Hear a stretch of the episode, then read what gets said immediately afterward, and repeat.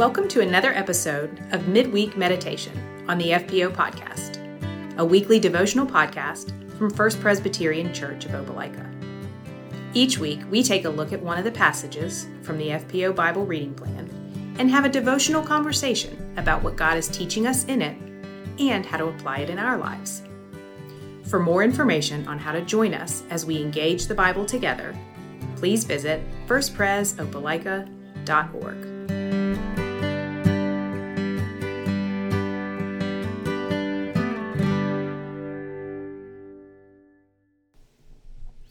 Good morning again, FPO family. Hope all of you are doing well, and welcome to this week's episode of our midweek meditation.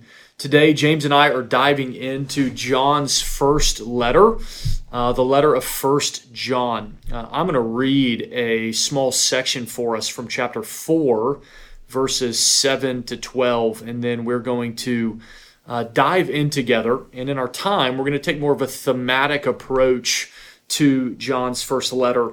And we're going to talk about love because love is a word and a theme that is repeated over and over again in this letter. So I'm going to read again John 1 John chapter 4 starting in verse 7 and then we'll dive in.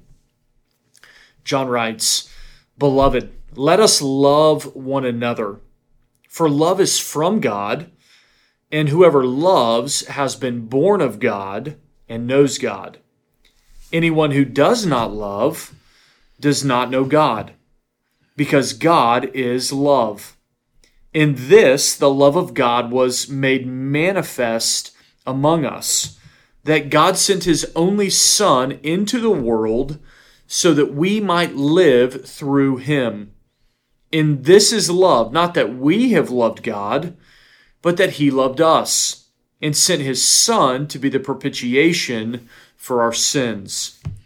Beloved, if God so loved us, we also ought to love one another. No one has ever seen God.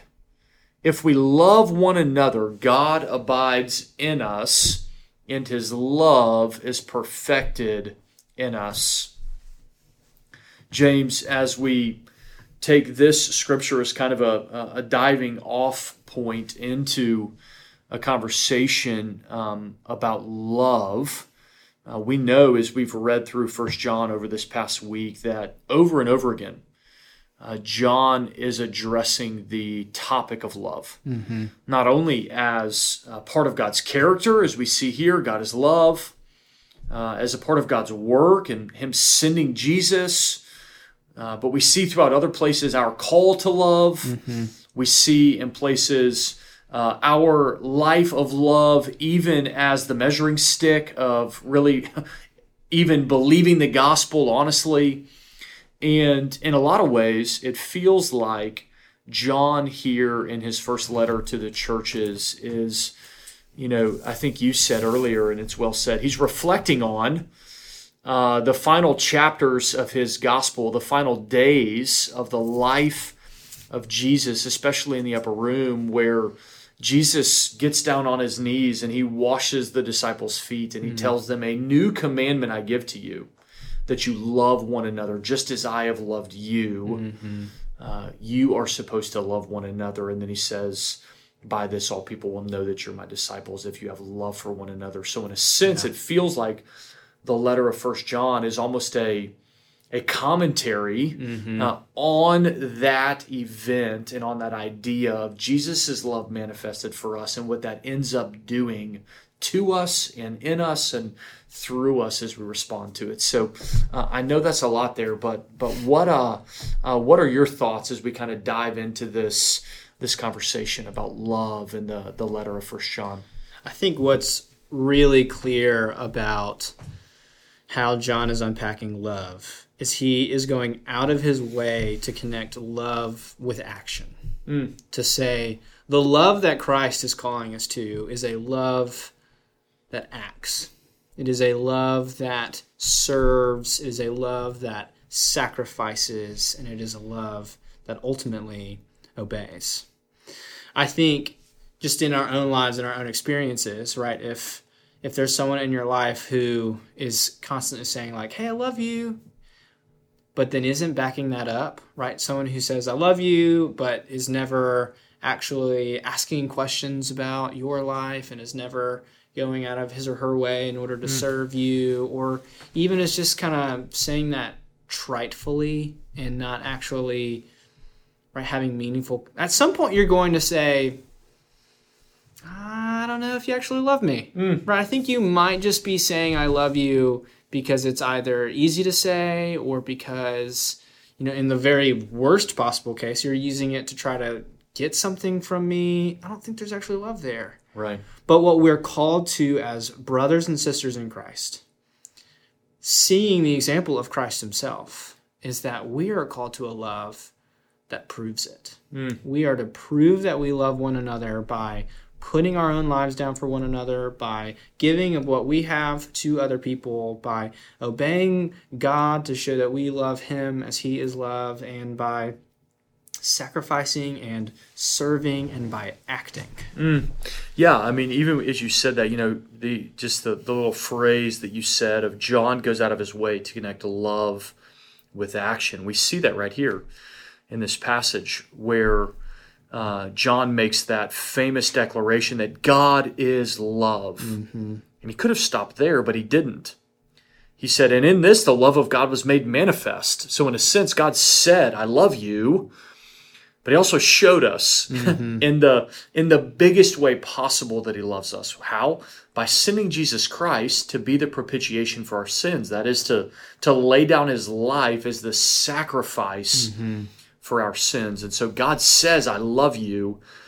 And we don't have to go far to go, oh, wow, he really does. Look what he did to mm-hmm. show us his love. Yeah. And then that's John's reasoning. Beloved, if God so loved us, we also ought to love one another. Our love, too, must be connected to action. And so I know we were talking earlier uh, a little bit about the connection between faith and work in a sense, because John, in multiple places, seems to say the uh, the measuring stick for the authenticity of your salvation mm-hmm. is that you love other people. And so, just talk with me a little bit about uh, how God's love for us as the primary love. Uh, then begins to take root and play out in our love for other people because if we misread this, mm-hmm. we could see it as, oh, wow, I better get busy loving people or else I'm not going to get the love of Jesus. And we yeah. know that's a misreading, but that's a very easy mm-hmm. misreading in our flesh. And so let's talk a little bit about um, how the love of God is primary. Give me some of your thoughts here. Yeah, well, what John says here, I mean, he even says, if you continue on in a practice of sinning, then you do not love the Father. And then he's saying, if you love, then actually you're obeying. And so he's he's saying loving is the ways you're reflecting what's happened. And if you're continuing on in your sin, well, then maybe you haven't been changed. Mm. It's really easy for us, and it makes a lot of sense in our own human understanding to say, um, if the evidence of love is the action, then the action is is causing that thing. Right. Or to put it another way, if we're looking for love in somebody, it's the love itself that proves our salvation. Almost as if the loving and the obeying is what is the actual source of mm. our salvation. And that's not what John is saying. That's not what he's saying about sin or about love. But instead, I think even as you've just read how God is love and how he manifests himself to us, what John is actually trying to tell us is that God has gone so far out of his way to love us mm. that his love has changed us. Mm. And when God's love as primary changes us from the inside out and takes our cold, stony, dead hearts and actually makes them alive so that we have the capability to love truly, that's when we're going to love. The, the change in us caused by God's love is why we are able to love it all. Mm. And so we can look for love in our life as the fruit of that change. And so if there's no love, then maybe there's been no change. But it's not that we have to get down and like, oh, I just I need to start loving people better in order that God would love me. That's that's the reverse of what we're seeing in Mm. Scripture. Yeah, I mean, even even in our passage here, you know, we we read that in this is love, not that we have loved God, but that He loved us. Yes. And so we just read over and over again about the primary action of God's love towards us. God's love flows directionally towards us first. And as you've said, you know, alluding to uh, that reference in Ezekiel where God has taken out our hearts of stone and given us hearts of flesh that now pump and feed and grow on love, we too then begin to manifest love as, uh, as you said, as the fruit of God's love in our life. So if there's no there's no fruit of love, then on one level we can say, wow, well then maybe the love of God has not so impacted my heart that I've been changed. And so it doesn't minimize the need for us to be loving, uh, but it reminds us that the place that we go to turn into good lovers is not to our own actions, it's to the source of love, who is the Lord Himself, the Lord Jesus Christ. And so um, it shouldn't be a call to arms in a sense of we better get busy loving. It's more of a hey, come to the one who is love and gaze upon Him and see the magnitude of His love for you. And the way He has designed this thing to work is that that, that love will overwhelm you and will overpower you and will change you. And you'll begin loving others just as God has loved you. Yeah. You- Go ahead. We we can maybe even, as you're talking, think about that as it's not that God loves us and then we turn around and love. We could even think about that as hey, God is loving us and then he's loving others through us. Right? The direction of God's love flows to us and then through and out of us. Mm, so that as the source of all love, even the love that we're giving to other people, that's coming from God in the first place. Um, coming through us to other people, so that as we love one another, we are actually experiencing God's love for us. Yeah, Jesus ministers. Uh, he ministers to us, and then he ministers through us, and through his people uh, is kind of his primary. Not kind of, it is his primary means by which the love of God gets manifested in the world. Uh, which is why John over and over again brings it back to all of these practical encouragements and commands to obey the commands of Jesus, actually do these things. And he goes as far as to say that if you don't love your brothers, if you hate them by contrast, then you definitely don't know the Father because the love of God always goes through you. And if there's no love of God going through you, uh, then there's reason to question of whether or not it's actually come into you. Uh, so what a good what a good reminder for us this morning that no matter where we are, uh, God's love, His desire is to first impact us internally, and then to flow through us externally to others. Which means that uh, in God's providence, there's always opportunities for us to manifest God's love. It doesn't have to be these massive, significant things that you know uh, news articles get written about.